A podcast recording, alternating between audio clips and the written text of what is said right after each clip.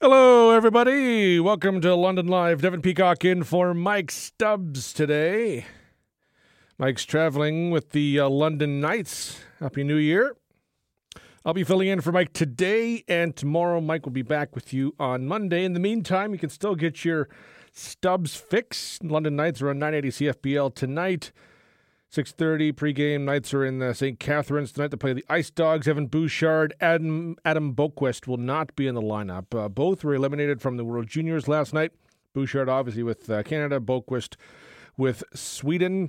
I'll have more on all that in a moment, but you can hear the game uh, tonight. Puck drops at 7 o'clock. You can also hear the game online at 980cfpl.ca. Knights also play uh, tomorrow night as well as they usually do on Fridays. On today's show, got a lot for you. We'll talk about the World Juniors, but I don't want to talk about the game so much, although you, you can talk about it if you want. There's a cyberbullying element to it.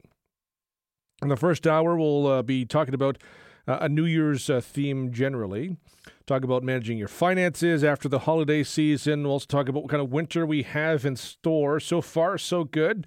In the second hour, we'll talk about the new distracted driving penalties. Former London Police Chief Murray Faulkner will join us. We'll also get his thoughts on the carding review that was released. Talk about uh, New Year's resolutions and why I think they're stupid. And we'll talk about uh, glasses and why they're so expensive. I bought uh, glasses uh, recently, well, last year. But um, uh, I went to get some sunglasses, some like prescription sunglasses and you want to guess how much the sunglasses cost? I'll tell you in the uh, the second hour of the program. You're gonna have to wait around to find out. They are they were ungodly. I did not get them. It was um, far too much money. Up first, though, let's talk about the World Juniors. Uh, Canada lost two one to Finland last night. It was in overtime. It was a heartbreaking game. Finns scored with about uh, 40 seconds left in the third period. They tied the game 1 1 won the game in OT after Canada had a scoring chance, but Noah Dobson's stick broke. He was taking a shot as he uh, was going for that uh, possibly game winning goal. Stick broke. Play goes back at the other end, and uh, Toni Utunen scored the game winner for Finland. That whole sequence came right after Maxime Com- Comtois, the captain, had a chance to win the game on a penalty shot. Knights defenseman Evan Bouchard was penalized on a breakaway. Comtois was chosen to take the shot. He missed in uh, international hockey. Anyone could take the penalty shot. If that were the OHL, Bouchard would have taken it. But in in uh, international hockey, anyone on the Canadian side can uh, take the penalty shot. Comtois Canada's best uh, penalty shot taker, and he missed it. So it's a tough loss for Canada. We were defending gold medal champions. It's been a while since we've gone to the World Juniors and have left it without a medal. We're Canada. It's gold or bust in this country. And I'll say this like, the goal is to win the gold medal. Silver and bronze are nice, but you're in it to win it. Just to channel my inner uh, Herm Edwards, you play to win the game. You don't play to just play it.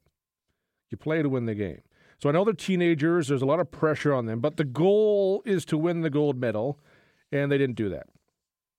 That having been said, they tried hard, they put it all on the line, and the thing about sports is you don't always win. You can't always win. Winning isn't any fun if you never lost. So while it's a disappointment, it's not the end of the world. They tried hard, came up short. That's the way it goes sometimes. Not the end of the world. Canada will be back. Hockey Canada is going to be just fine.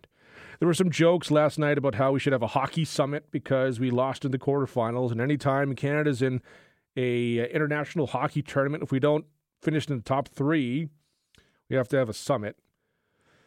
We've uh, had hockey summits before. We'll probably have them again in the future. We don't need a hockey summit now, but we do need a sort of summit because of hockey.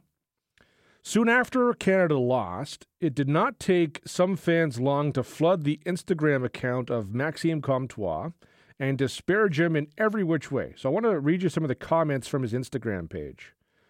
Uh, Jordan Lee wrote his, his, his it's J, Jordan as in Michael Jordan and an L I. He wrote, "You're the second worst captain that Canada's ever had, second to Strome. You do not, and then he also wrote, "You do not deserve captain." Not to make sense of like the trolling comments, but like, can you remember who was captain last year? Who remembers who's captain of Canada. Another comment was from Michatelli. These are, these are their your handles. Worst ho- ice hockey player I've ever seen. And then he had a poop emoji. Thank you. Semifinals, which also doesn't make sense because they're not going to the semifinals. But also, if you're a fan of hockey, why are you saying ice hockey? It's just hockey. Anyway, uh, I'm trying to make sense of stupid stuff. B. Fergs wrote uh, absolute joke. And then someone called AIDS Pharmacy, so you know this is going to be uh, high quality. He wrote, You effing useless bag of dog S word. So these are the type of comments Maxime Comtois had on his Instagram page. Aside from the actual content of the comments, the grammar is just disgusting. And it's pathetic. This is the reaction we get from hockey fans. Obviously, not all hockey fans, not even the majority of hockey fans, but some hockey fans. An example of bullying, an example of cyberbullying that's present in uh, today's culture, not just hockey, it's everywhere. Not one of those people would have had the stones to say any of that to Maxime Comtois' face or anyone's face. They're keyboard warriors. So forget hockey summits. What we need is something on cyberbullying in this country. There should be consequences for what you say and do. I'm not saying you go to jail. I'm not saying these people even need to lose their jobs. Just a little public shaming's in order. Think of the pressure on Maxime Comtois' shoulders. He's the captain of Team Canada. You're at home. You're taking a penalty shot in overtime in a do or die game. It's an insane amount of pressure for anyone, let alone a 19 year old. So, this kind of bullying and tough talk over keyboards just rubs me the wrong way. It's a new year, time for resolutions. So, how about we just resolve to be a little bit nicer? Failing that, how about this? Here's a, just a general rule for life don't type or tweet or post something online unless you have the guts to say it to that person's face. If you to say it to their face, don't write it online. I actually want to start the new year by uh, taking your some of your calls, hearing from you guys on this.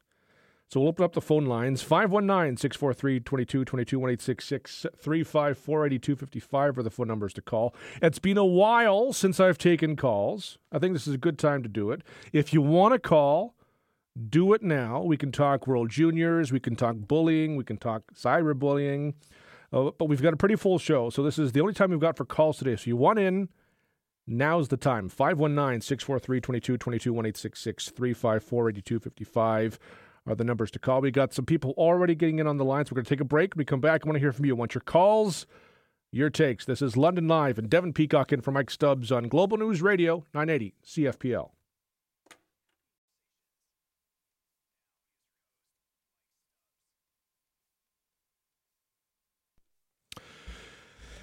Devin Peacock in for Mike Stubbs today. I'll be back in from tomorrow as well. Mike will be back with you on Monday talking about bullying and cyberbullying to start the program today in light of the World Junior game from last night. We can talk about the World Juniors as well. Canada lost 2 1 in overtime to Finland. Heartbreaking loss. You want them to win, you expect them to win gold, but it's not the end of the world. They tried hard, they put their all on the ice. And that's the great thing about sports. One of the reasons I love sports, I think everyone should, when you're a kid, play sports. You learn valuable lessons from it. And again, not, not everything goes your way. Sometimes you win, sometimes you lose, and those victories taste uh, all that much better after you've uh, tasted some defeat as well. And unfortunately, it was a hard loss last night, but that's the way it goes. 519 643 2222 1866 354 8255 are the phone numbers to call. We'll be taking your calls until the bottom of uh, the hour here, so give us a call now. We'll start with uh, Dave. Dave, thanks for calling in. Oh, it's great. Yeah, I don't, I don't understand people doing doing that to a 19 year old kid or 18 year old kid. Like, but you know what they should be complaining about is the refereeing in it, right? Because that's that's the worst I've ever ever seen. But uh, they shouldn't be uh, going after a kid no, I mean I, right. I understand you're upset. I mean, I mean oh, so was I. I was going like, oh my gosh, but the, you know the penalties they were calling, they're not even penalties, right? And and the worst thing is the newspapers and and talk shows don't don't go after the refereeing on it, and uh, they say, well, that's the way the the Europeans are, and don't like it, don't watch it, right? Yeah, well, I mean, refereeing in every sport. I mean, I, I don't. In generally, I, th- I think in hockey, like so many sports, we can we can move more to automation in terms of cameras and just take the officials off the ice and you get a better view. You need someone on the ice, obviously, to drop the puck mm. and do everything. But uh, I think officiating yeah, in all sports could be better. Uh, but as long as it's equal for both sides, then it is what it is. Well, yeah, but you know, like the first game, the penalty shots, like even the announcers on uh, on TSN said, "Holy man, that's not a penalty in any league." you know, when, when they got a hooking thing and the guy touches you with a stick.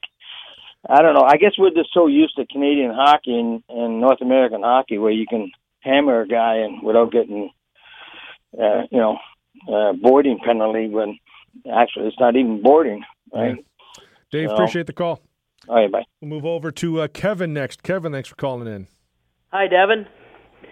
I just want to uh, just in regards to your last caller there that uh, um, you know the refereeing's one thing, but we just have to. We had a great team; they had their opportunities, but the hockey gods, you know, allowed Finland to get that fluky tying goal, and it is what it is, right? Well, I mean, you win some, you win, you lose some, and I mean, everyone's talking about Maxime Comtois for obvious reasons, but I mean, uh, the broken stick is just, I mean, that's the way it, you just you you kind of know it happens with that way sometimes, right? You had your chance, stick breaks, it's terrible, play goes back the other way, and they score, and and it's over. That's right, exactly. You know, we had a great team. No, he's not to say we couldn't get a medal next time around, right? So, but uh, I just want to say about this bullying part, like if this this is against the law, then they need to do something about it. There needs to be like a protocol, I think, because this is unnecessary. Like, you know, if you're a true Canadian hockey fan, you wouldn't be saying such remarks anyway, right? So I would like to. Would it be possible somehow, you know, if the the law can get involved, where these people, for every message that they send that is a bullying type of message, right? That they lose their internet for that month or for a week or whatever. You know that the law steps in and and the companies, whether it's Rogers or Bell or whoever, you know, uh, take this. Uh, at, in chorus with the with the police, having the police and them, you know, talk or whatever, and and somehow this has got to stop, right? Like this is ridiculous, you know. Well, it's so uh, much different than you know when we were all younger, and you know people are you know back. Uh, there was no cyberbullying when I was a kid, and you know, and so it's it's it's so much different today. And this is even you know this is there's different versions of it, and the problem with some of these laws and stuff is it's just so hard to keep up with technology because technology advances so much faster than um, than than the laws, and that's the that's always the case. Not just for cyberbullying, it's for everything. Yeah, yeah. I just thought it was some way of penalizing them somehow, you know, for misusing the internet, as far as I'm concerned. Yeah, Kevin, appreciate the call. Thank you. 519 643 2222 1866 354 8255 are the phone numbers to call. Talking about the World Juniors. You can talk about the World Juniors if you like. Also, just talking about the the reaction from some fans. Again, I'm not saying it's all Canadian fans. I'm even, not even going to say it's even a majority. It's, it's, a, sl- it's a slim minority of fans uh, but the uh, the treatment uh, Maxime Comtois got after the game was just uh, was unfair, and uh, something tells me if the shoe were on the other foot, these people who are uh, trolling just to see the world burn had the comments directed in their way, they'd be feeling a little bit different on this. Let's go to Bob next. Bob, thanks for calling in. Hey, Devin. Happy New Year to you. Happy New Year to you. Thank you, sir. Yeah, I'll tell you that uh, that tying goal, man. That was like the Kennedy bullet deflection of hockey. you know, I, I I watched that thing and uh, and it appeared to me that hit the side of the net, come back down, right. The guy shoots, goes off the lower shin pad of his player, hits the hits the uh, blade of the goalie stick, hits the shaft, and rolls up over the shoulder. Uh, I, I, I have to watch that five times. I'm like, are you kidding me? But it is what it is. It happens, right, every now and then. But man, yeah, the hockey gods, right? Well, it's fluky, right? I mean, yeah. I mean, um, that even that goal, like you, you're watching. I was watching it. I didn't even realize it kind of went in, but then you see the replay, and it just as if the the puck had a mind of its own. Yeah, did that go? It did. It, it appeared to go off the our defenseman's stick too. Didn't it deflect off his his uh, blade and then go up over DiPietro's shoulder? Might have. Yeah. I mean, it kind of yeah. went went up and it hit the top corner, so it must have. Man, it, that, yeah, that whole sequence was just like the hockey gods were were PO for some reason. I don't know what the heck went on, but hey, that's the game. You know, we're gonna. You know what we should be talking about too is in that tournament is, is how good these other countries are getting. Like when you I see Switzerland and Finland now. I mean, these guys are you know they're they're catching everybody else. So well, that's a good thing. I mean, you know, it's it's Canada, Russia have all the history of the two countries have won most of the gold medals. But you go over the past, you know, five ten years. You've had uh, Finland's won, Sweden's won. Uh, Canada, Russia, United States. Maybe the Czechs might have got one in there as well. So right. it's it's a better tournament because of uh, the depth we now see. Yeah, and I think it's a lot better. I mean, you know, uh, it, it was it's kind of heartbreaking to watch a team like Denmark, you know, go through what they did. Uh, you know, pummeled every game, and uh, hopefully they can, uh, you know, bring their play up. Uh, but uh, you know, uh, in terms of the penalty shot, I mean, I'm not going to criticize, but I don't know.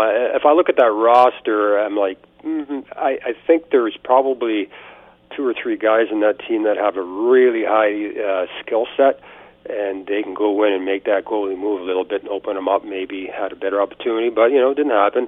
Um, and in terms of the bullying, you know, I, mean, I understand that it's uh, you're going to get these people. It, people like that were out there uh, before we had any of these modern day uh, uh, social media. And you know, because I remember you know playing hockey or oh, yeah. being in rinks, and you hear parents saying things and people saying things. So I think what people just have to do is like the old-fashioned way. You just ignore it. You, you just ignore the words, and you you know you don't you don't give them any attention. And it's probably a small majority that are doing that anyway. So uh, you know, don't don't uh, let these people get to you. You just slough it off and you say, you know, call them what they are. And we can't say that on the radio, but uh, yeah, you know, we'll be back next year and things will be better. But uh, yeah, interesting, anyways. A lot more tournament to go and a lot more good hockey to uh, to watch, anyway. Indeed, Bob. Appreciate the call. Okay, we'll go to uh, Ted next. Ted, thanks for calling in. Hi, uh, I've never called you before. Uh, I remember hockey from the time I started following it in the middle '50s when we used to send those those uh, senior teams over to play the Russians, and for a long time we kicked butt. And then I remember in the '60s when the Russians used to just destroy us. I first remember the first game in the Summit Series when we got beat seven to three or something, and we were the whole the whole country was in a mess. Well, since then we've improved internationally, and hockey has improved. And I didn't have any trouble with them losing that game last night. I had a when you follow hockey for, or sports for a long time, you have a sense that they've got to get the second goal, and that didn't happen. And if you played any kind of net, you know the puck can go in a million different ways. And bounce it's, it's not the hockey gods, Bob. It's the bounce, the bad bounces, because that's the way the game is. Indeed, Ted. Appreciate the call. I mean, there's a we only got a couple minutes here, so I uh, appreciate all the calls. Um, I'll just end with this because there was a funny little moment that I saw. I, th- I, think it was from last night's game. Even not, it was pretty recent. Sidney Crosby's in uh, in New York playing in the Garden against the Rangers, and there was this cool thing where he had one penalty, but throughout the entire game, there was this one Rangers fan who was just chirping him relentlessly. Um, and and so the story was after the game, this guy's getting ready to go, and the Penguins equipment manager comes over and gives the the fan a, a city a stick that Sidney Crosby has signed, uh, saying I think I don't have the exact picture right in front of me. He said, "But good chirps, uh, be nice, be nicer to me next time." Sidney Crosby, number eighty-seven. So the guy chirps Sidney. Now this is I'm not saying this is bullying or anything like that. This is just a fan being a fan, and fans in the section got a kick out of it. One of the chirps was I think, um, uh, "Hey Sid."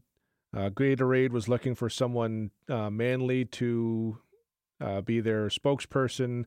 They thought of you, but ended up going with Justin Bieber. Something like that was the whole thing. And so Sidney Crosby got a kick of it, gave him a sign, signed uh, stick, and you know that's the not that this guy's. I'm not saying this guy's a bully, but you know the one way to respond to uh, that kind of thing is with some humor and some fun, and you uh, you uh, dial it down every a, a notch or two, and uh, a neat little story. But uh, hey, Canada sometimes wins, sometimes loses.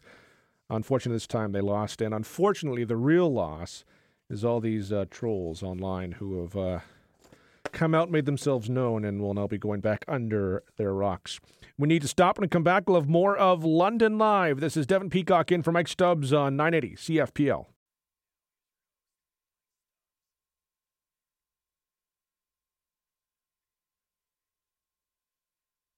I want to continue with the New Year's theme and talk about everyone's favorite subject money. This is Devin Peacock in for Mike Stubbs on Global News Radio 980 CFPL. London Live. Uh, the economy is trucking along, but there are some warning signs for the future. The biggest problem is the United States and China and they're back and forth. Brexit's also a concern. The fact that we keep racking up uh, huge deficits also a big issue.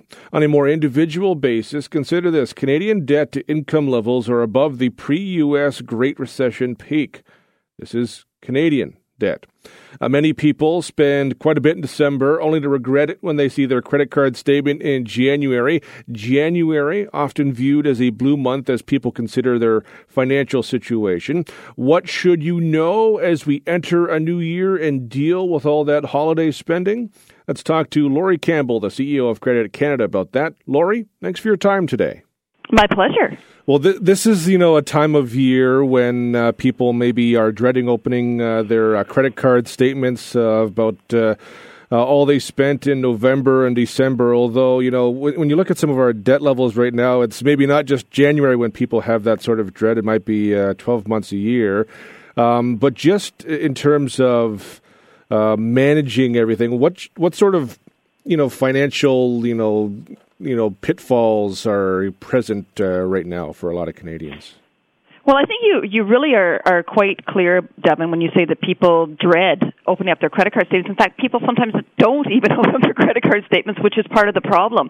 I think there's a, there's a sense of denial that things will be better next month or things will be better in the future, eh, without really recognizing that people need to take their own control over their financial situation.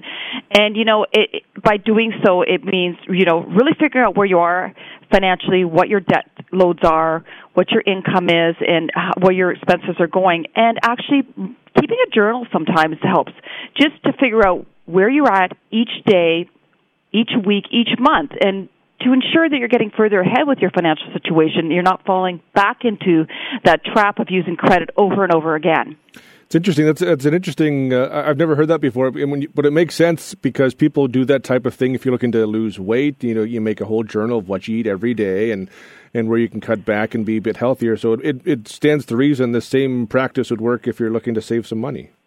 Yeah, exactly. And what we're trying to look at is triggers. Like, what triggers you to spend? Did you have a bad day? Did you just feel like you needed a little pick me up? Um, you know, you didn't feel like making dinner, so you just felt it'd be easier to order in, and those types of things. And you'll start to see a pattern of, of how and why you spend money, and and start to see a pattern on where you can cut back, and and then start looking at your overall financial goals. Because the truth is, is that if you don't have some significant goals, and I'm not talking about resolutions. It's the new year, and everyone's got resolutions. And while I understand that, I think that that's a tough one um, to have these grand resolutions. I'm going to lose, you know, get rid of all my debt in 2019. But instead, write down some goals that you want to see over short, medium, long term. That makes it more achievable, and it also makes you um, think twice about spending money when you know you have these goals. One of the problems for people is that they maybe is it is it that they feel they don't have that power over their own uh, financial situation. Yeah, I think that there's a, there's a certain uh, fear and powerlessness about uh, financial difficulties, and you know the other thing, Devin, is people don't talk about it. It's like this hidden secret. You know, I have debt, but I'm not going to tell anybody. My parents don't know. Uh, my my uh, family doesn't know. My friends don't know. Whatever the case may be, but I I think that's part of the problem. People need to open up and discuss their financial uh, issues. Like at Credit Canada, one of the biggest things that we often hear is that people have never talked about their financial situation to anybody. So there's a there's a huge amount of stress around money. There's a huge amount of of shame around uh, how people are um, managing their money or how they're managing their debt, and as a result, they often feel helpless about where to turn and what to do about it. What can uh, people do about it? Maybe just to uh, give themselves a bit of a maybe a safety valve in case uh, something happens and they need to they need to access some some money. Right. So the first thing is to feel to know you're not alone. Like there's a lot of people out there struggling with financial difficulties. Know that you're you're not alone. Um, that's important so that you don't feel like a failure. Uh, that's number one. Two, if you don't have debt, start an emergency fund if you don't have one because you know we're looking at a very tough 2019. It, it's pretty evident that that the debts have never been higher. The economy is a little bit shaky right now. Interest rates are going up, so we can see uh, it doesn't take much to, to see that there could be some problems in 2019. Get an emergency fund in place. Start saving a little bit over time. Don't access it unless it's an actual emergency. That's number one. Two, if you have debt, start getting rid of those high interest debts now.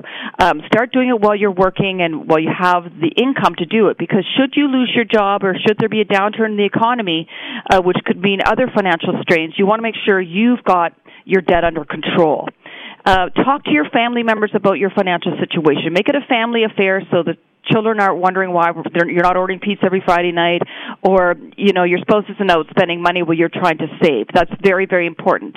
If you can't do it on your own, go to a not-for-profit credit counseling service like Credit Canada.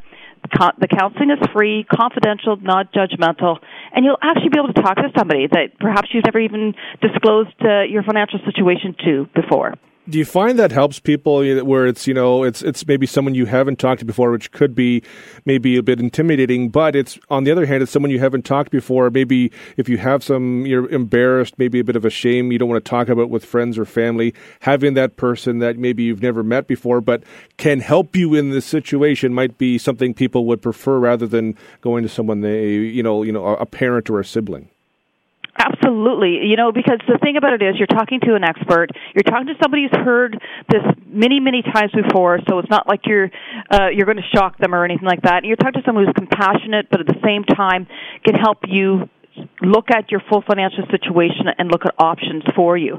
And it's very important, I, I stress this, Devin, that people do not fall victim to these internet hypes that say they'll improve your credit rating or they can knock your debt down by half. Don't fall victim to that. There's a lot of scammers out there um, that, that really prey on individuals that are stressed out and uh, feeling really rough about their financial situation. Do you find you see uh, more people in January than maybe some other months? I know it's it's not a one month issue, but uh, January is a month where people can feel a bit uh, down about their finances.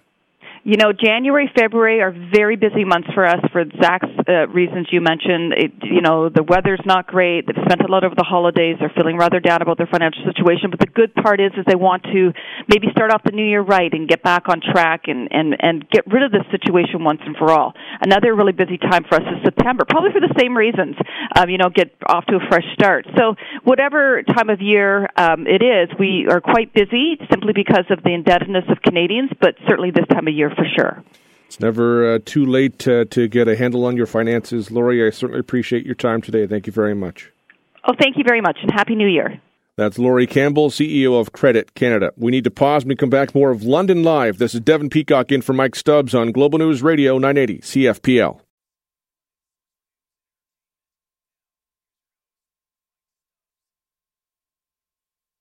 Welcome back to the program, everyone. This is Devin Peacock in for Mike Stubbs on London Live.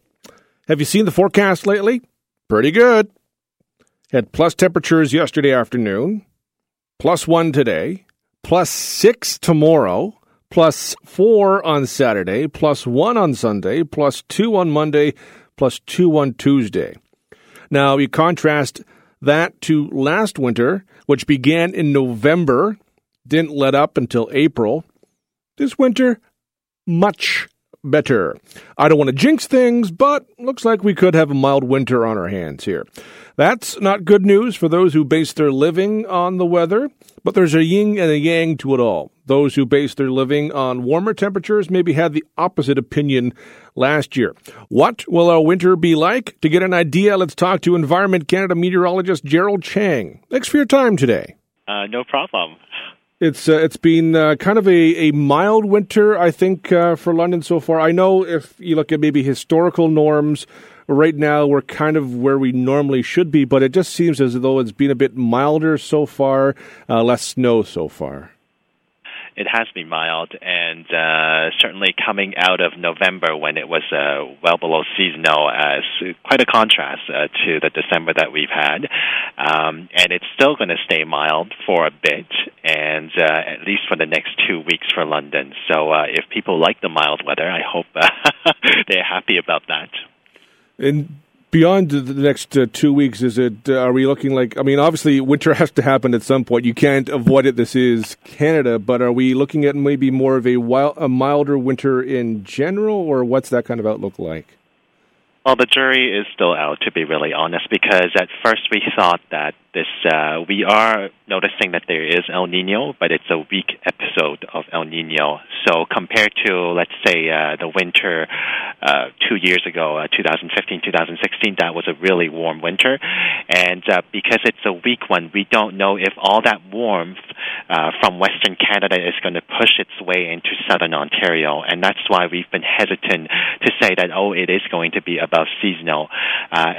Especially given the the, the colder, much colder November that we had. Um, and uh, having said that, what we're seeing is that it should be this winter should be normal uh, or near normal. So just be careful because we are using up a lot of quota of the milder weather of this winter. So I'm not so sure that as we get into the latter half of winter, it's going to stay mild.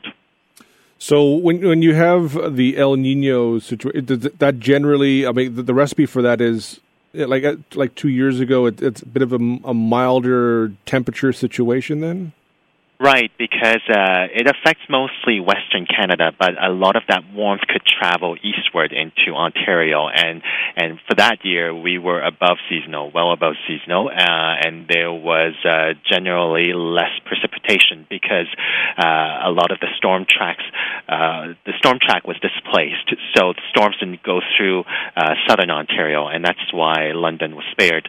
Now this one a weak one. We're not so sure. The signals are not very clear. So for now, we we don't have enough precipitation uh, because if we check back in December, uh, 67.1 millimeters versus the normal 87.5 millimeters. So we were about uh, 20 mils short.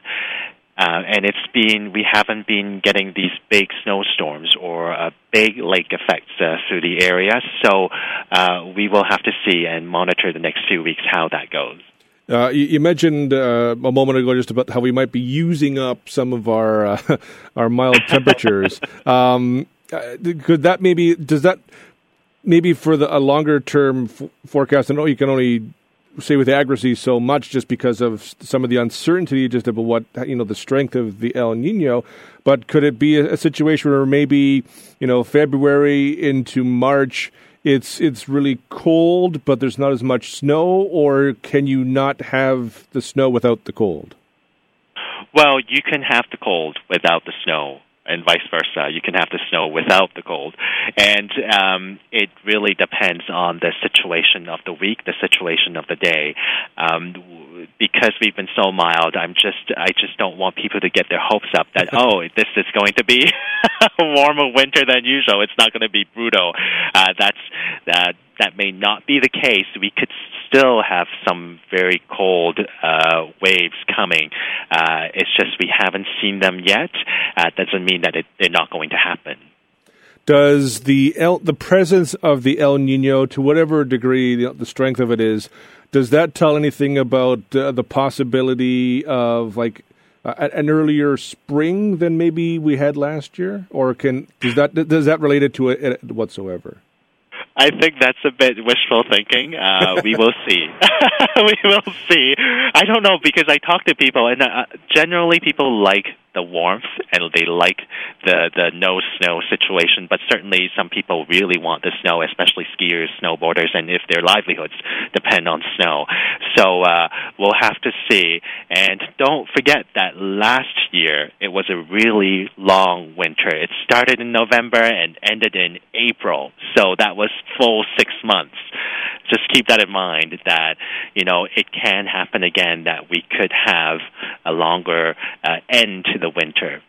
Is there anything to because uh, people will say, well, we had like you know a, a, long winter last year, so that means this year's winter is going to be shorter. Is is it cyclical like that, or is that just that's just that's just an old wives' tale?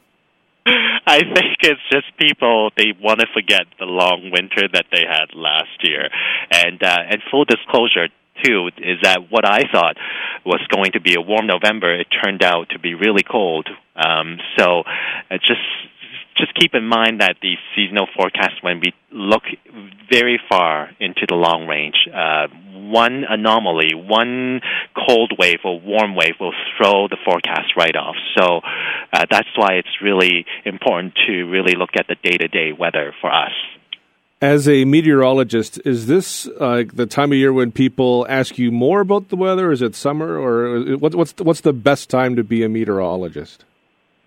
Uh, for me, the best time is really summer because, uh, well, I like summer to start with, and second, I think there is uh, summer forecasting, summer weather forecasting is much more challenging because with thunderstorms, you are almost you you always have to be reactionary almost.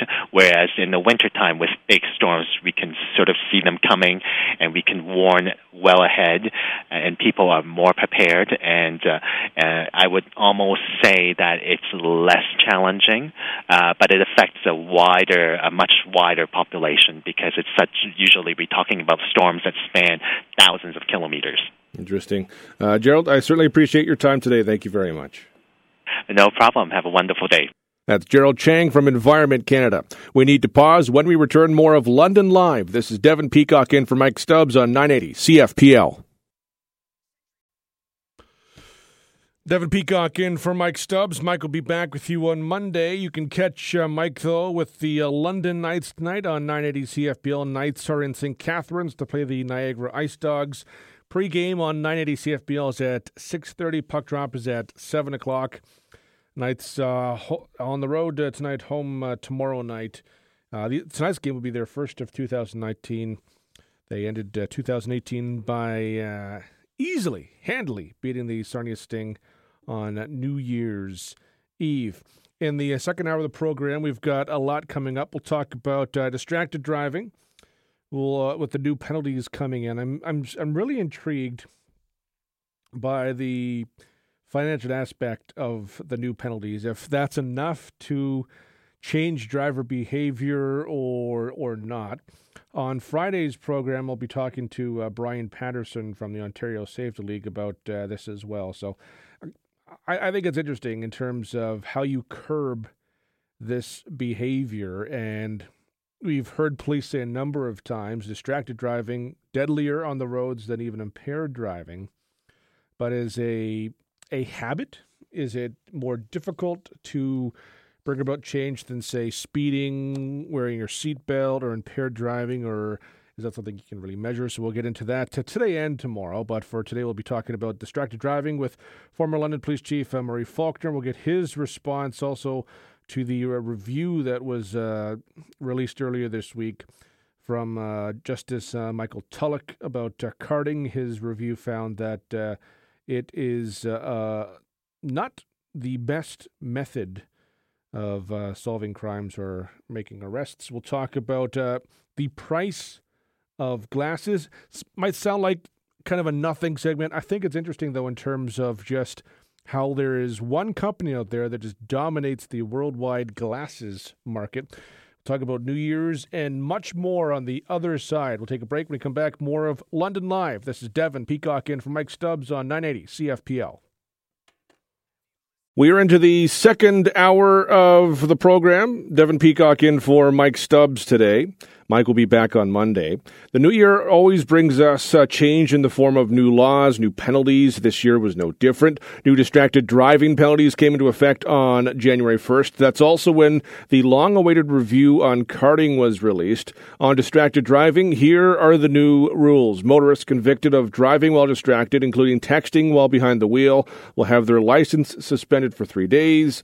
First time fines now range between $615 and $1,000, up from the previous minimum of $490. Drivers will also be docked three demerit points for a first distracted driving offense. On carding, a 310 page report by Appeal Court Justice Michael Tulloch concluded there's little to no proof carding has had an effect on the level of crime or arrests. Tulloch says some police forces reported other ways to gather and use data they already have rather than stopping people randomly and asking for identifying information. He has listed a series of recommendations that includes the government changing the regulation to state that no police officer should arbitrarily stop individuals to request their identifying information, as well as increased training for officers on the practice. Police have uh, long argued that street checks have value as an investigative tool, a notion that he challenged in his report. You may remember that back in 2016, Ontario introduced new rules dictating that police must inform people they don't have to provide identifying information during street checks and that refusing to cooperate or walking away cannot be used as reasons to compel information. Now, Tulloch did say street checks have value in cases where there are clear suspicious circumstances or when police need to identify a missing person or crime victim.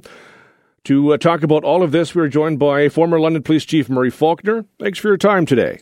How are you? I'm doing very good. Uh, Happy New Year to you. And to you. And uh, we're crying about Team Canada, but we're moving on. We are. Uh, well, I mean, you know, hey, at least the, at least they're done, so we can uh, get uh, Evan Bouchard back with the Knights and, and playing with them. I really hope so.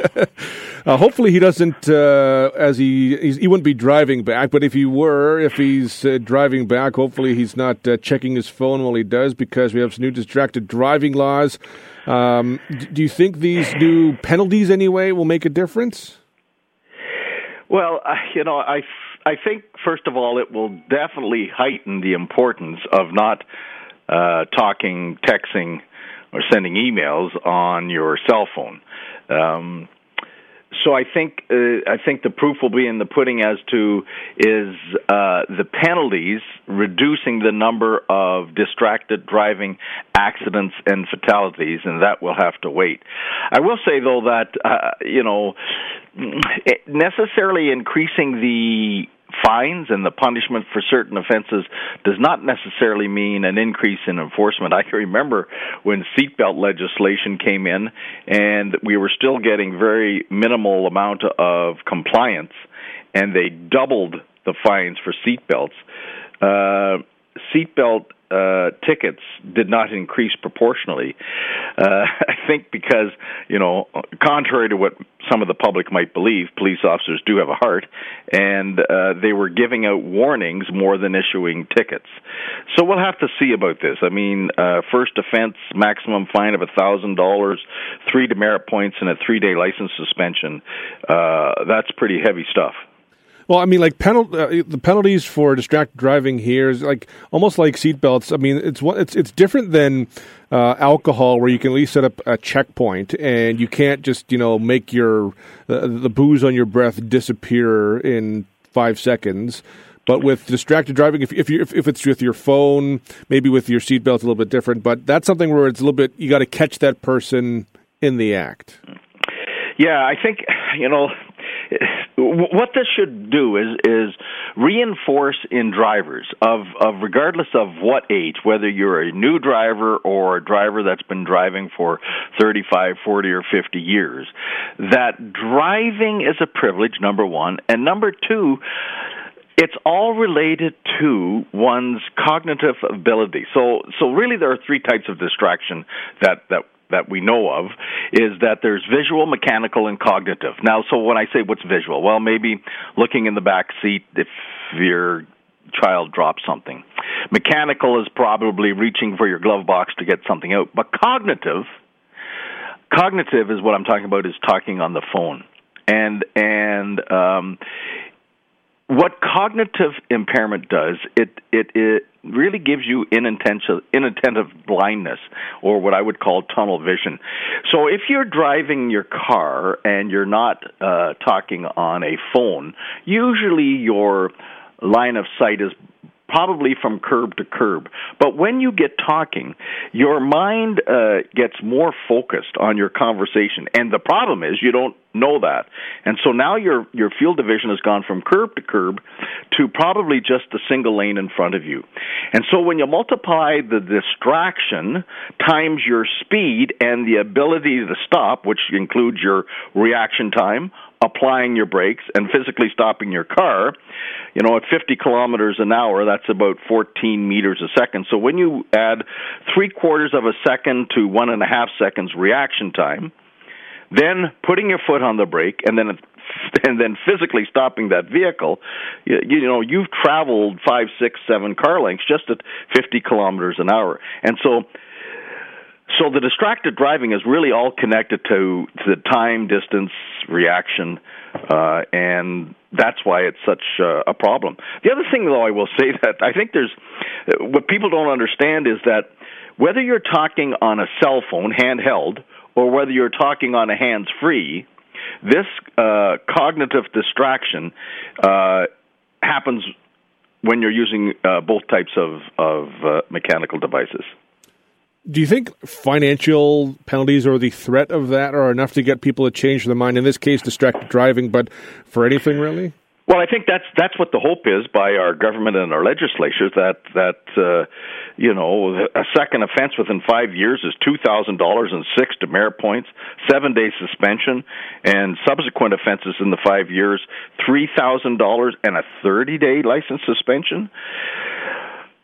Um, so, so I think that's what the hope is that this it will reduce. But I, I, I just think that our society now has so many things in a vehicle to be distracted from that um, this is a whole new uh, ball game that we just have to keep hammering away to the public on. We've uh, talked about this in the past, and I know when we've talked about this in the past, you've uh, said you believe technology ultimately is what you think will provide the answer for some of this. I stuff. sure do. Uh, you know, uh, and, and um, my crystal ball says I don't, I don't know what technology it will be, but I, I'm sure I, I'm sure it will be. One of the technologies will be, of course, is autonomous vehicles where actually you're not driving it. So, yeah, you can talk on your cell phone, you can work on your laptop because you're not physically in charge of the vehicle. So, that to me will probably be one of the answers for uh, distracted driving. Wanted to ask you about uh, carding as well. We had this review from Justice Michael Tulloch uh, that came out.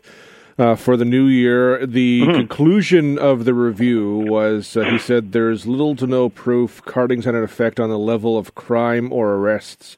Uh, did the conclusion surprise you? No, I think that was a foregone conclusion. Even though there was a 300 page report, uh, the writing was on the wall.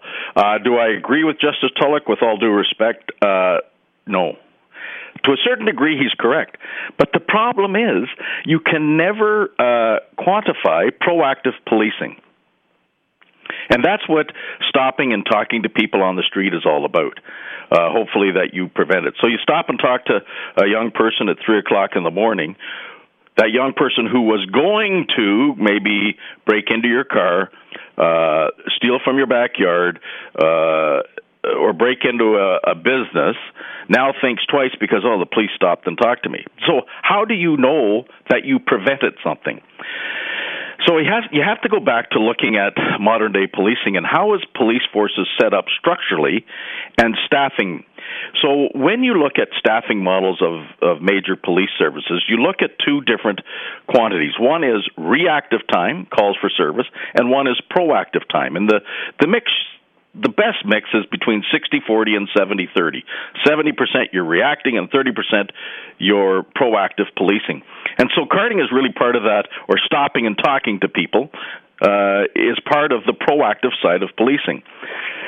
So I, I don't see anywhere, you know, Toronto's gone through this significant increase in homicides, and I won't say that that the increase in homicides or police shooting is totally linked uh, to carding. But I will say that I think there is a nexus between police getting out of their cars, stop and talking to people.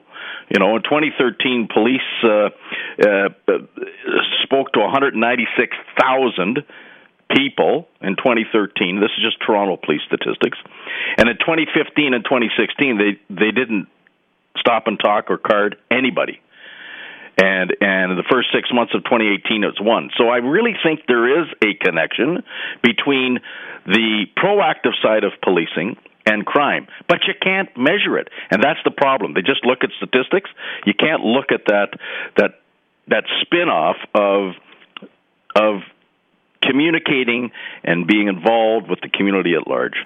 Uh, I know that different groups have ta- talked about the the uh, ethical side of of carding, and that is stopping to talk those and uh, you know from the visible minority community, and and certainly if that happens within policing because people are stopped for the sole reason of the color of their skin, that is totally wrong.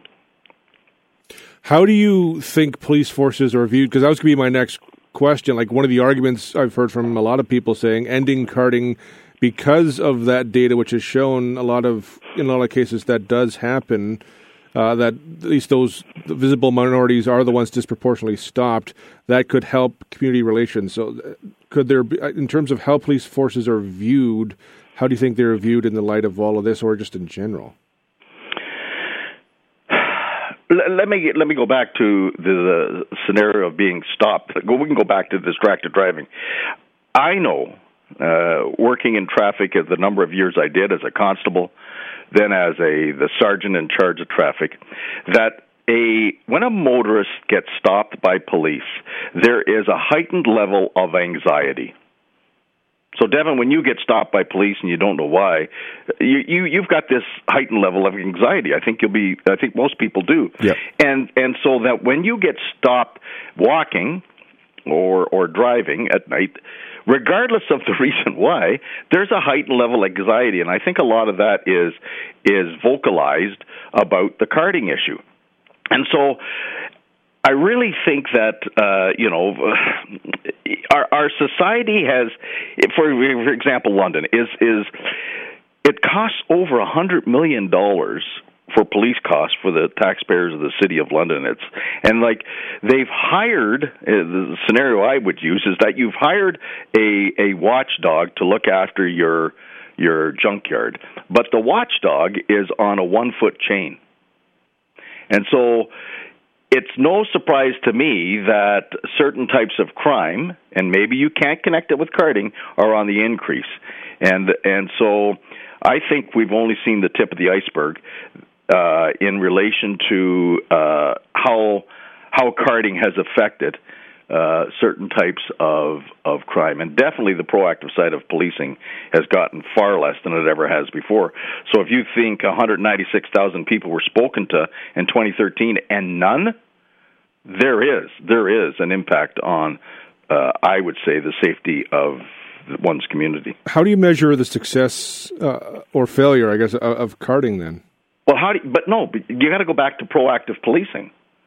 You can't measure that. But we just know intrinsically that that by stopping and talking to people, it will prevent it will prevent crime. It will, but you can't measure that. I bet you uh, Justice Tulloch's report spoke to very few frontline police officers who, from day to day, see what happens uh, on the streets, and and so.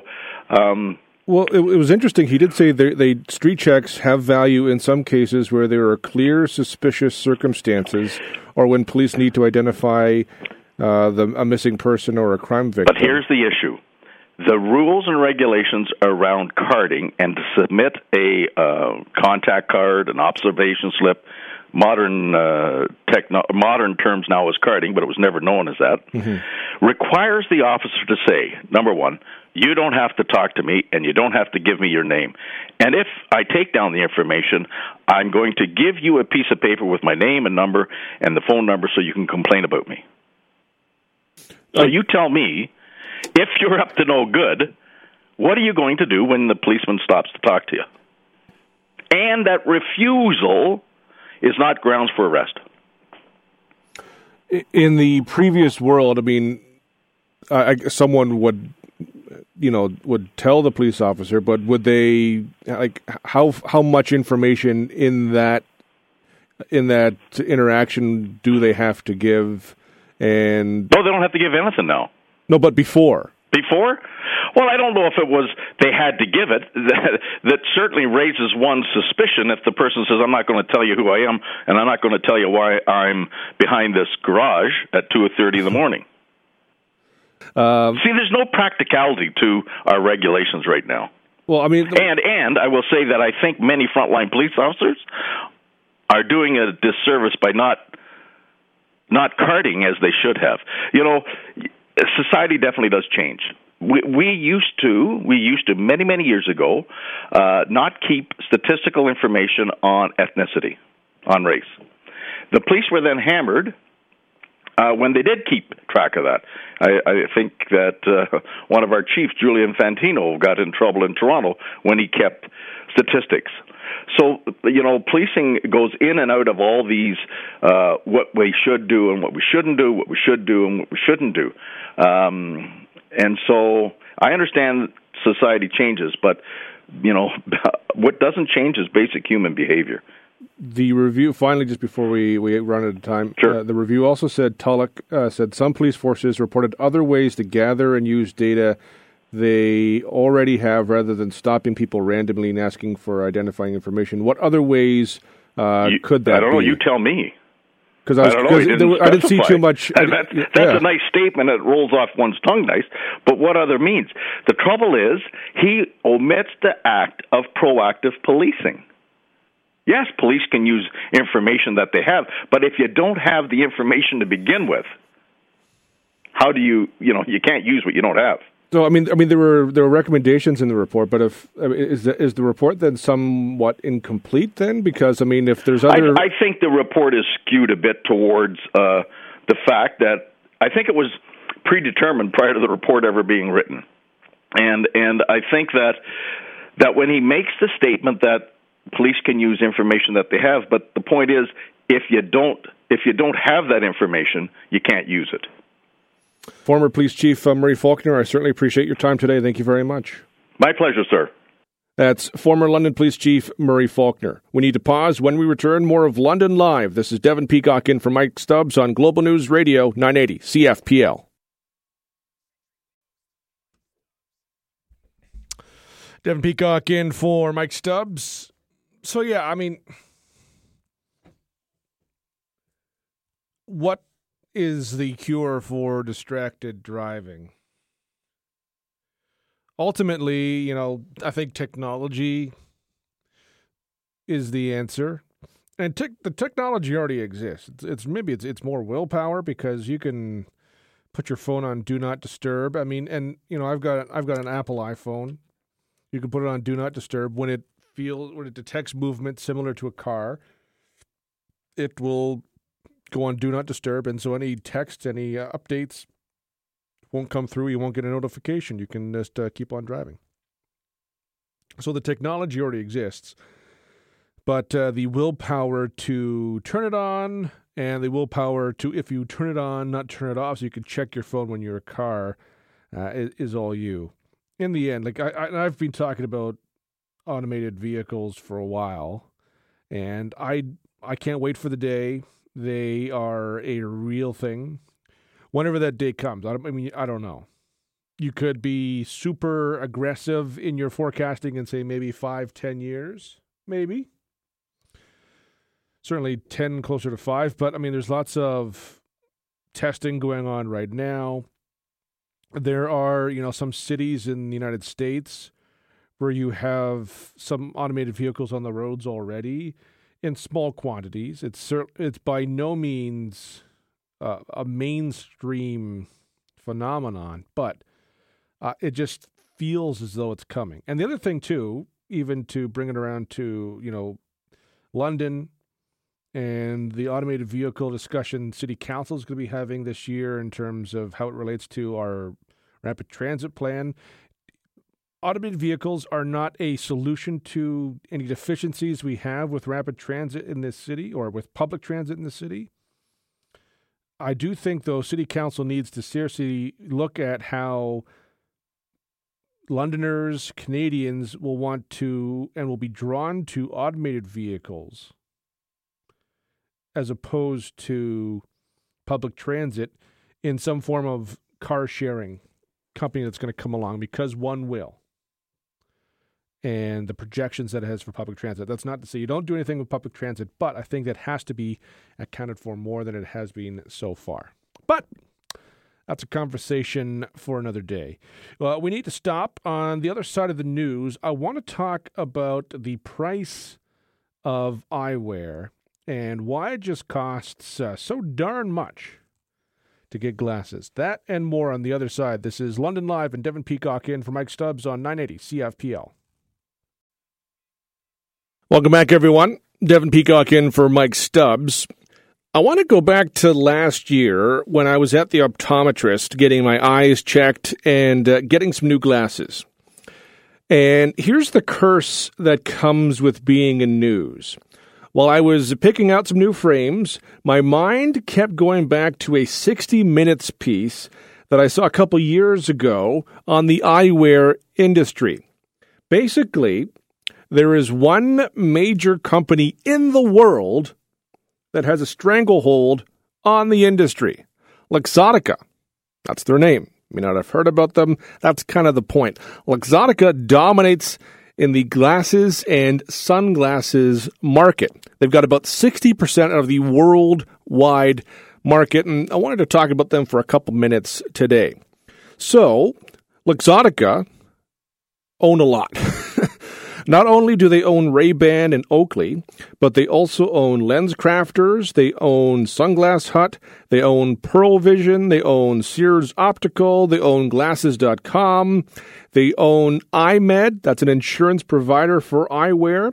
They also design glasses for premium brands such as Chanel, Versace, Ralph Lauren, uh, Dolce Gabbana, Burberry, and on and on and on. They're everywhere. They control so much of the market that they can set the price, which is why the prices for glasses can be so high. So I'm at the optometrist and I decide to get some prescription sunglasses and I pick out a nice pair. Want to guess the cost? You'll never guess. Seven hundred dollars. they weren't spectacular. They were sunglasses. Seven hundred dollars. I'm all for seeing correctly and protecting your eyes, but I'm not going to spend seven hundred dollars on sunglasses. But when you own the glasses and you own the stores that sell them, you've got a lot of power, even if I'm at the optometrist. So here's an eye opening portion from that 60 Minutes report. I want to play a couple clips from it just because I think this is interesting. I think this is something people should be aware of. So, this is a clip featuring Lesley Stahl. She did the piece, it was very, very good. She's talking to Brett Arends from smartmoney.com and then to Andrea Guerra, who was the CEO of Luxottica at the time the report aired. Is there a free market in eyewear? No, I don't think there really is. I think one company has uh, excessive dominance of the market. SmartMoney.com columnist Brett Arends says the appearance of variety is an optical illusion. The reality is, it's like you know, it's like pro wrestling competition. It's actually fake competition. Consider what happened to Oakley, the world famous maker of advanced sports eyewear. Oakley was a big competitor, and they had a fight with Luxottica, and Luxottica basically said, "We're dropping you from our stores." And Oakley, they refused to sell their glasses. Yeah, in their it was a dispute about pricing, and they dropped Oakley from the stores, and Oakley's stock price collapsed. How is Oakley going to reach the consumer if they can't get their sunglasses in Sunglass Hut? There were some issues between the two companies in uh, the beginning of the 2000s, but both of them understood that it was better to go along. Better to let you buy them? Uh, I wouldn't say this. We merged with Oakley in 2007. You bought so we're Oakley. talking. They tried to compete and they lost, and then you bought them. I understand your theory, but they understood that life was better together. Guerra estimates that about 500 million people in the world wear their sunglasses. Luxottica is the reason why you pay hundreds of dollars for your glasses unless you go to Walmart or Costco. They are a few holdouts in this just because of how large they are. They don't need to bend to Luxottica's will. So here's another clip from 60 Minutes. This time you will hear Andrea Guerra first with Lesley Stahl, and then Stahl with Brett Arends. Who's your biggest competitor in the United States? Uh, you could say Walmart. Also, Costco and emerging online companies like Warby Parker. But other competitors told us Luxottica has them in a chokehold. If you make glasses, you want to be in their stores. And if you have stores, you want to sell Ray-Bans. So Luxottica can set the prices as high as it wants. Luxottica's dominance, uh, it's what's called a price maker, which means that essentially it can set prices and other people will follow in its make. Which he says is why glasses in general cost so much, even at your local opticians. The whole point of a luxury brand is to persuade people to pay $200 for a product that costs $30 to make. Well, let me show you something. Why, why is it any different than my shoe.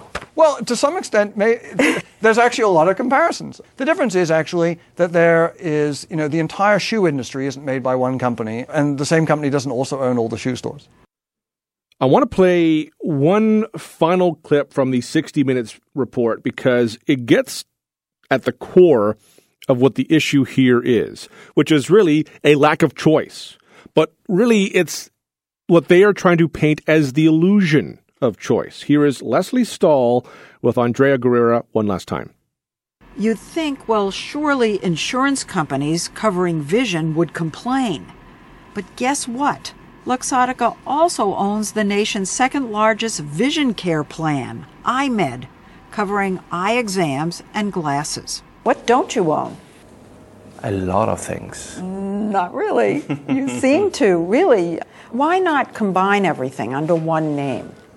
I think people love diversities. People love to have different brands. People love to have different experiences. It's an illusion of choice if you're all owned by the same company. Uh, I think this is totally wrong. The question is what kind of choice consumer has. It's not a question of how many you own. How does the consumer benefit from all of this? Your prices are still high. If you go to a shoe company, would you say that their prices are high? You're trying to tell me it's all worth all that money. Everything is worth what people are ready to pay. So when you think about it, Luxottica should really be called Hobson's, as in Hobson's choice, which is a choice between something or nothing, which isn't a choice. If you need glasses, you need glasses. But how much choice do we really have? And I'm not even just talking about sunglasses here. Consider the food industry.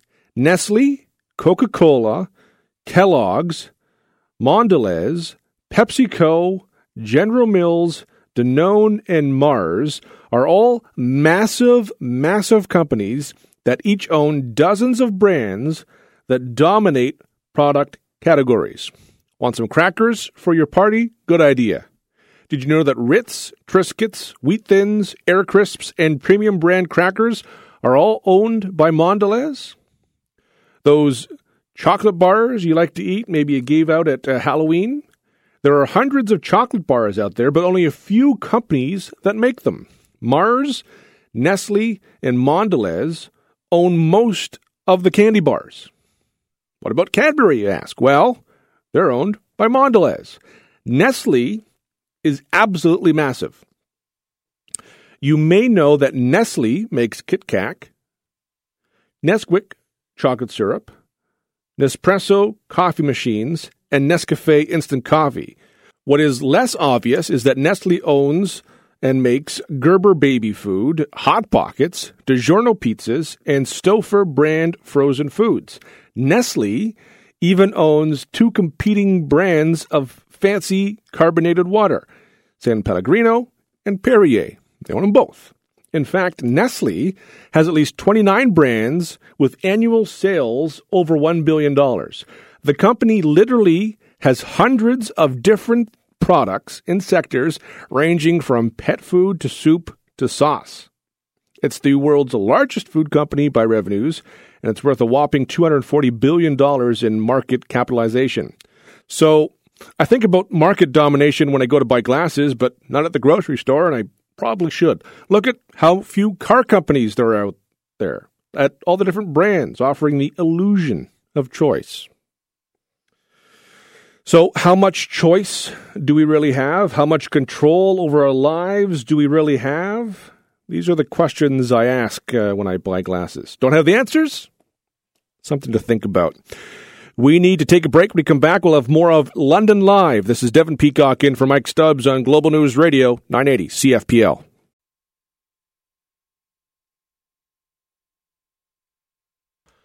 Welcome back, everyone. Devin Peacock in for Mike Stubbs. When can I stop saying Happy New Year to people? It's a weird thing. It's only January 3rd. I want to come across as a jerk, but I just want to say hello again.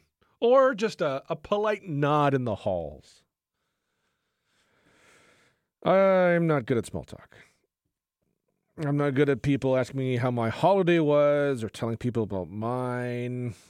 People ask what I did, and you know, I, I had a great time. I was with family, got to relax. It was good. Had a bunch of time off. Didn't mean to plan it, so I had so much time off, but I was basically off from December 15th to January 2nd, including weekends. It was a good break. I just didn't take any vacation during uh, the year, apparently. So I had, a, I had a good time off. People ask what I did. I shrug. Eh, I say nothing. Even if it was something, I just, uh, I'm just not small talk kind of guy. I'm, I'm worried I'm becoming a curmudgeon. This is my way of getting into talking about New Year's resolutions. If I were a person who did New Year's resolutions, that might be on the list. Be better at just, you know, small talk, ask, reminding myself to ask people how their day is going. You know, just generally nice things to do to other people. But hey, I, I'm not a person who does New Year's resolutions, so I won't be doing that. Now, if I was just worried about personal growth in general, maybe I'd work on that, but uh, hey, here we are. Did you ever, I mean, did you ever wonder why we do New Year's resolutions? Here's a little uh, little fun fact you can share with your family and friends. If you're wondering, well, you're in luck. Uncle Devin's got the answer. The tradition of the New Year's resolution goes all the way back to 153 BC when Janus, a mythical king of early Rome, was placed at the head of the calendar. Now, Janus, you may not have known this, had two faces. Uh, Janus uh, could look back on past events and forward to the future, as one does with two faces. Janus became the ancient symbol of resolutions, and many Romans looked for forgiveness from their enemies. They also exchanged gifts before the beginning of each year, so Romans would make resolutions to the god Janus, and uh, January is uh, now named after him. So now you uh, know about uh, the origins of uh, January as well. Celebration of New Year was first observed in ancient uh, ancient Babylon, about four thousand years ago. In the years around 2000 BC, Babylonians celebrated the beginning of the new year on what is now March 23rd. They had no written calendar. What they would do is make promises to their gods at the start each year, and then they would return borrowed objects and pay their debts. And it's evolved over the, the centuries since then. That is the extreme Coles Notes version of the origins of uh, New Year's resolutions. Now, I don't make New Year's resolutions, and I just, I just, I said earlier, I think they're dumb, they're stupid, just because no one ever keeps them. For example, you want to guess how long it takes most people to give up on their resolutions? It's a ridiculously short amount of time. There's a new study that was just done by uh, Strava. They're a social network for athletes and they have discovered that Saturday, January 12th, this is from last year or maybe this year, uh, is the fateful day for New Year's resolution. So January 12th is when most people are going to give up on their resolutions. It's only nine days away. And frankly, I'm happy with that. I don't have a New Year's resolution, but last year I did resolve uh, to lose weight, get in better shape, eat better, live better, but I began in November. I wanted to set my habits before the holidays started and everything. And so I've been going to the gym at least three times a week, sometimes four. I've been cutting down my salt, my sugar, exercising more, trying to eat vegan, vegetarian a few times a week, doing the whole thing. So, the quicker the rest of you give up on your dreams, the more room I will have at the gym. So feel free to give up on your New Year's resolutions. There are a million studies when it comes to New Year's resolutions. There was one, and this is why I love the stories that are connected to them, just because of how quickly we give up. There was a, a study that was done by the University of Scranton. Found that just 8% of people achieve their New Year's goals. Around 80% fail to keep their New Year's resolutions. 55% of most re- New Year's resolutions are health related, exercising more, eating better. Others are financial related. One of the biggest reasons people fail is they have unrealistic expectations. Or you're not specific enough. If you just say, hey, I want to lose weight, well, it's great, but like, what is that? Like one pound? 10 pounds? 20 pounds? More? There is a different study that goes back to 2007. A professor by the name of Richard Wiseman of the University of Hertfordshire, Hertfordshire in the UK, uh, released results of what he said at the time was the largest study into the psychology of New Year's resolutions. So, throughout the entire year of 2007, he tracked over 3,000 people who had made a range of resolutions from losing weight to quitting smoking. As a part of the study, 52% of the participants were confident of success. One year later, he reported only 12% achieved their goal.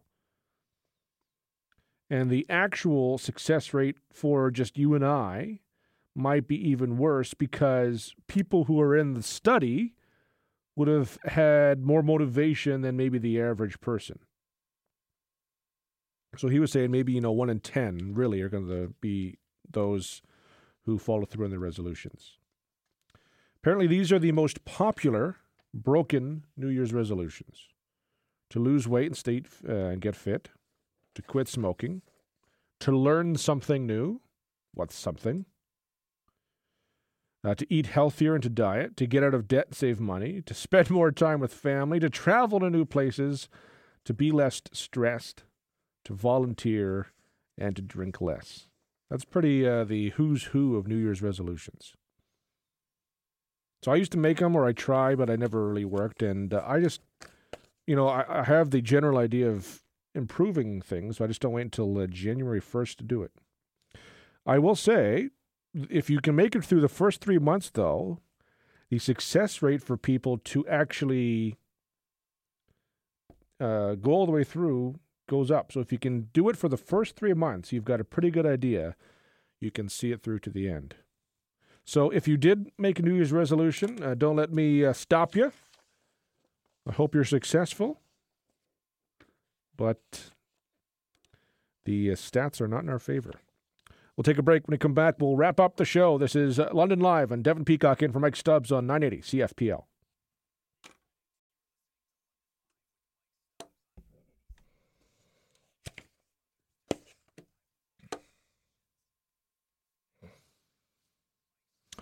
Devin Peacock, Governor Mike Stubbs. And my thanks to Laurie Campbell, to Gerald Cheng, and Murray Faulkner for coming on the show today. Thanks to Matt McInnes for his work on the program. Today's audio gem is a clip from an eyewitness describing a massive storm in his neighborhood. This is from the U.S. and how it interrupted his game of Fortnite. Have a great day. We'll be back with you tomorrow at 1 o'clock. Um, I was sitting at home and I was playing Fortnite, and all of a sudden I just hear a bunch of noise, and I look out the window, and I start seeing the roof come off the houses in front of me. But then I sit back down because I only got like a couple people left in my gang. I was gonna try to finish the game. And what's going through your mind is you're, you're you said you're in the bathroom with your sister and nephew? I'm like, I was, honestly, I was just thinking about the game.